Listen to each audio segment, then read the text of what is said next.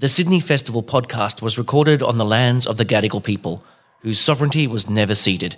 We pay our respects to their elders past, present, and those who are yet to emerge, and thank them for their wisdom. For 45 years, Sydney Festival has brought you bold performance, cultural celebrations, art, and big ideas to our sticky Sydney summers. I'm Wesley Enoch, the Artistic Director of Sydney Festival 2021. Our program this year is called Australian Made, and it's mostly about recovering after the year we've had. But it's also about connecting with our community, about reinvigorating our incredible local art scene, and to remind us of how resilient we really are. So let's get started. I'm speaking here with Darcy Grant, who's the director of The Pulse, which will be performing at the Headland here at Sydney Festival. Darcy, Gravity and the Myths, amazing company, touring the world all over the place. Tell us a little bit about how it got started, where it came from, and what the big ambitions were. Sure. So, Gravity and Other Myths was founded by five friends uh, in 2009. Uh, and they were all uh, youth circus kids. So they came out of Cirkidz in Adelaide. They started with a work called Freefall and then A Simple Space, which is still, well, used to be touring the world full time uh, before everything shut down. And I know that um, people who have come to Sydney Festival have seen uh, Simple Space and uh, Backbone, which is another piece that was co commissioned between Sydney Festival, Adelaide Festival.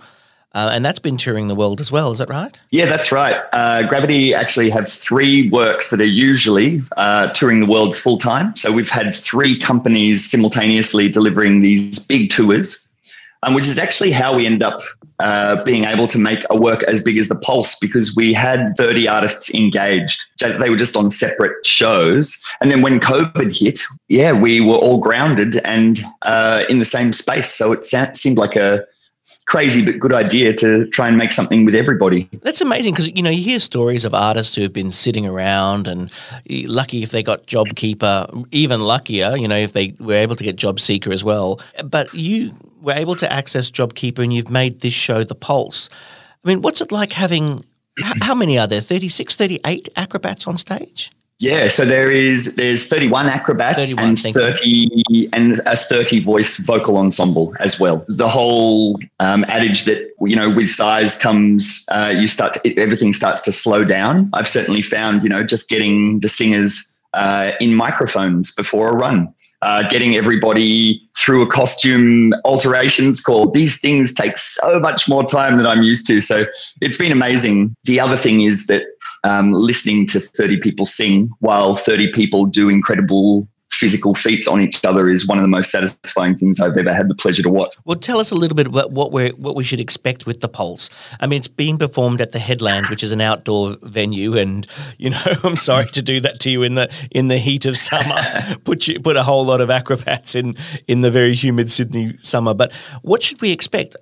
I actually think people will reflect on on this moment in time as a moment that really changed Australian circus and acrobatics because the you you would never normally get that amount of training and contact.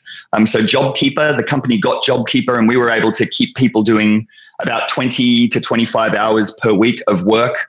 Um, we've been very busy trying to uh, change how we do things and how we how we're going to survive in the future. The most exciting thing about um, about this time is really what has happened to the acrobatics and physicality inside the company. The the level that we've reached in this time that they've reached. I won't claim their credit um, that they've reached by by working so closely together over this time um, is just astounding. Uh, we've never seen anything like it in Australia.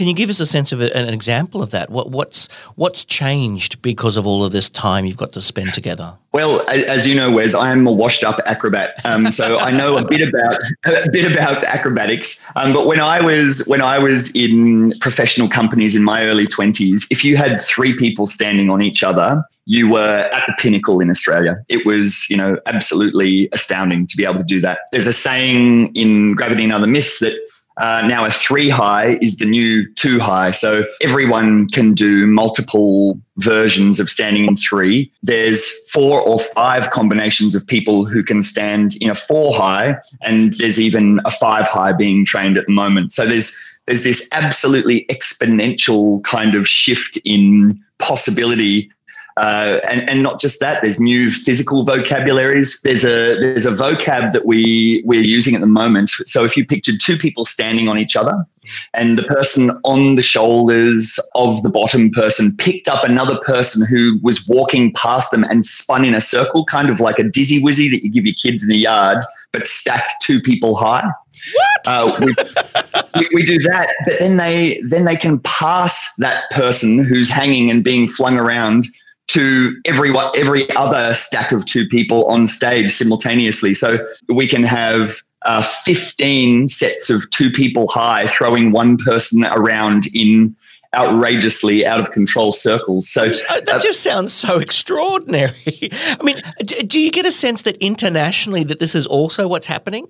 Honestly, most mostly when I look around, things look pretty quiet. It, it feels like, um, and I think maybe the you know how lucky we are in Australia to have kind of controlled COVID so well means that we actually can be together and train together. Whereas lots of people, like my my friends and colleagues in Germany, you know, three days ago they went back into the most serious lockdown that they've had since the whole thing began. Um, whereas Adelaide, particularly, uh, has been, except for that small blip a few weeks ago, where we we had to sort of cool everything off for about five days right before we started rehearsals, mind you, it was terrifying. We've been just so lucky. So so I think a lot of a lot of why we're enjoying this kind of absolute sort of boon of physical time together is mostly because we're in a really lucky position of actually being able to touch each other and and use our greatest you know commodity which is touch. So let's go to the show itself. It's called the pulse. Now what's the starting point for that? Why is it called pulse? Where's that come from we needed to make a work that was responsive to the time. And this is a work that has been built in COVID time. Pulse it came from an interest that we sort of had in waves and cycles. Everything around us is is some kind of wave or, or pulse, uh, light, matter. Um, everything's kind of causing and affecting. It's also, you know, very obviously uh, what happens inside your chest and in your bloodstream to keep you alive so I think the the two kind of main themes of investigation in the show are kind of emergent properties. We're really interested in the physics of things, how how things cause and affect each other, uh, whether that's uh, you know cosmically up in the heavens or um, between people, how people cause and affect each other. I think that's probably what gravity and other myths do really well. And then the other thing is the moment that we went into lockdown, we noticed very very quickly how much we rely on touch as artists. And being able to touch each other is absolutely foundational to, to what we do and why we do what we do, to be around people and work together in close proximity to realize things that you normally couldn't. These two themes of kind of emergence and cause and effect, uh, plus being deprived of touch and wanting to kind of uh, tell a story about how important touch is to us and how um, you know, for, for want of a better metaphor, um, for people in general, after something, uh, after a year like this and, and being deprived of kind of this, you know, close community, being able to celebrate that resilience and, and being able to kind of achieve amazing things together in the form of elite physical things. That's amazing because we, we don't hear many positive stories about COVID, do we? I mean, you get a sense of how bad it's been in the artistic community in terms of, you know, economics and things. It's given us a moment of reflection is really important. And to hear that story then, um, Darcy, just about, you know, how Gravity and Other Myths has come together and, and in, in fact is using it as a bit of an accelerator of both skills and knowledge and creating a show of this size. Th- this idea of 30 acrobats and a 30 piece choir on stage. I mean, that's pretty full on. Will, will, this ever tour outside of Australia, do we think? I mean, is this something that we'll see a couple of times in Australia and that's it? I thought potentially at the beginning that you know we're sort of working at the moment in this um, in what I'm calling a, a, time of spiritual engagement rather than financial engagement. It's like we need to have things on the horizon to be able to look forward to, um, and the the money is kind of secondary as long as we feel like we can still practice our craft, etc., etc. When we first started talking about this work and you know getting it made, I really thought it was a spiritual engagement project for, for to keep us together and focused on something long term. Uh, but as this piece is emerging, you know, where um, people keep coming up to me, the, the key creatives, and they're, they're just saying, there's no way that this isn't going to tour. There's no way that people will be able to deny the kind of the scale of and, you know, and impact of this work. And whilst I, I don't quite trust what they're saying, I think it should have a life. And I think it will. You know, if we're importing uh, huge French and, and German operas um, every year for their international arts festivals uh, because of their quality and what they what they do for us, then I think um, maybe the same will be true for this work, uh, and and it will also have legs and and go overseas and tour. Well, I must say, I mean, uh, Gravity and Other Myths is an example of this as well. We are known internationally uh, uh, for our circus. I mean, Australia Australian circus is leaders in terms of some of the discussions. I remember the conversation about um, Cirque du Soleil uh, in the early days of Circus Oz that they came and watched Circus Oz and went back and helped establish some of the thinking that Cirque du Soleil. We've been leaders for, for decades in this way.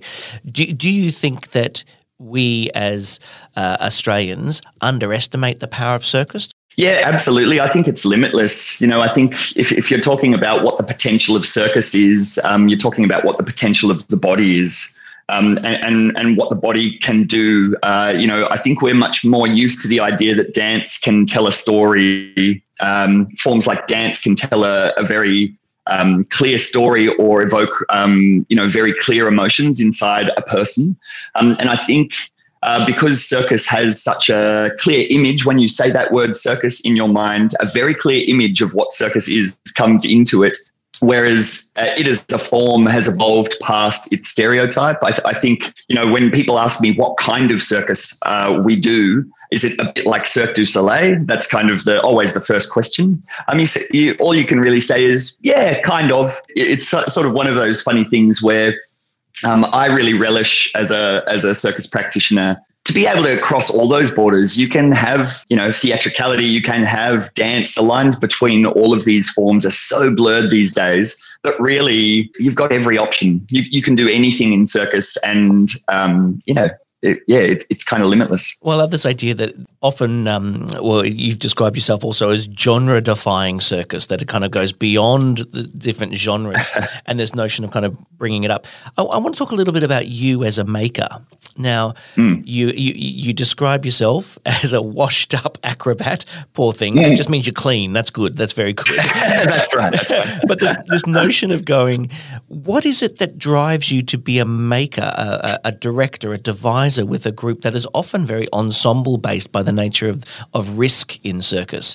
For me, it's always about people and stories. In particular, uh, working really closely with people and and getting to kind of create a really close team uh, that are invested in delivering something that is important to them. That that's kind of what makes me tick, I think. And for me, you know, being uh, an acrobat myself, having experience in in lots of different ensembles over the years, I was at Circa out of Brisbane, um, who are another incredible contemporary circus uh, out of Brisbane, probably one of the first, you know, that really took the world by storm. I, I caught the bug. I caught the bug of what it is to kind of think about things that you're really interested in, that that you're re- that you really want to say or express, um, unpacking them with a group of people, grappling with that, and then uh, and hopefully telling some kind of story about that that really touched or affected people. well, I think too, looking at circus, I mean, me having not been a, a, physical performer in that way, I just see all the risk. I see all the danger all the time. But when yeah. you see it, you go, "Oh no, we can go a little further." I mean, really, really. I mean, that's a little bit masochistic, isn't it? The idea of pushing these people and pushing the the limits of the human body further and further and further. I mean, do you ever stop yeah. and just go, "Oh, that's too far"? I mean, how do you make sure there's a there's a safety in there as well as a, an addiction to the risk and the adrenaline? Our worlds as acrobats are structured around sort of risk mitigation and progressions, we call them. So, you know, if you want a one-handed handstand, there are, you know, hundreds of progressions before that moment happens. Um, and, and that's what makes a good teacher and a, and a good student is following those progressions to the nth until you can stand on one hand. Um, and there is no faking it. I think that's the other thing. You know, you can't you can't pretend to do a one-handed handstand. It, it does take that many hours. It does take all of that effort. We do occasionally touch that point where we get overexcited and then you have a bit of a scare, like someone has a bit of a tumble. We're, we're very lucky in GOM that we haven't had any major injuries ever. Um, but for instance, on tour, you know, you're, you're often delivering six or seven shows per week, a new town somewhere in Europe or North America every week.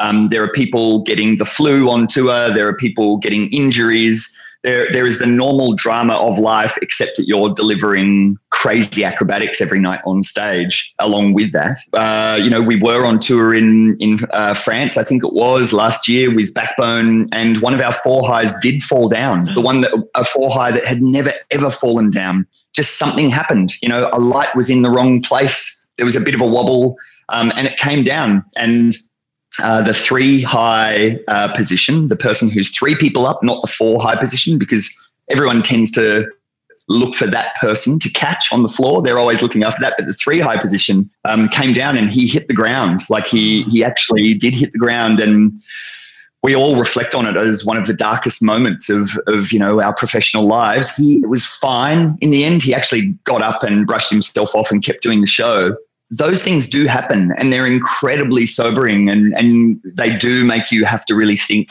and give respect, you know, to what's going on and not take anything for granted. Um, and it's very easy to become casual once you've done it, you know. And this is mm. what I was saying, the, the pulse too, this idea of the human body, the humanness of everything, that also that kind of psychological need for absolute discipline of the mind as well as the body is extraordinary. Yes. Do, do we find? I mean, you can you can say as as the body ages and that yep. you no longer can jump as high or climb as high or be as strong. How does it feel to transition then from from being an acrobat? And I imagine you're still very fit and you can still do a lot of things. But hmm. as you get older, do you get that sense that ah, as physical performers, do you grieve for the loss of those kind of skills? Uh, it's very different for every person, but I would say you know there are uh, there are a few very common kind of experiences that people have. Often, when you start circus, you're a kid. Um, if you if you go into it uh, at a professional level, you've had a lot of training. Um, so through your formative years as a teenager and in, in, in your early twenties, your identity becomes incredibly bound to what your body can do. When I was transitioning off stage, um, into uh, my directorial role, I, I, definitely had, yeah, a real, a really hard time going. Well, what am I without my, you know, these acrobatics? What am I without these other things? You do have to sort of grapple uh, with those things. The other thing I think worth mentioning in there is that uh, circus has a really strange, um, almost reverse career trajectory to what other artists have. We often expect people to be at the top of their artistic and creative game when they're at their physical peak, which is in their early 20s or, or mid 20s.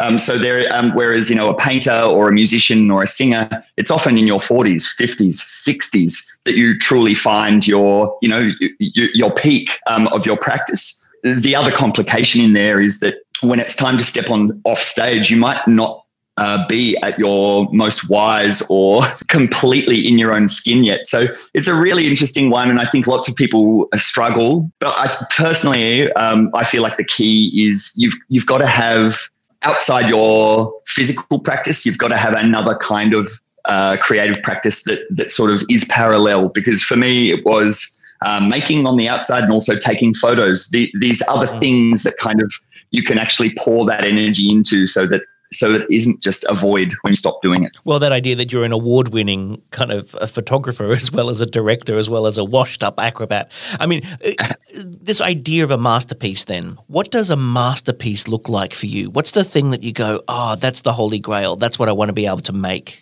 You told me last time we met that, um, you know, it's something always worth thinking about, you know, what you're doing in 15 years' time, what, what that piece of work would be. Um, at the moment, uh, because my because I'm making the pulse at the moment, and I'm just so inspired by choral music um, and big ensembles. Um, that's where my head is at.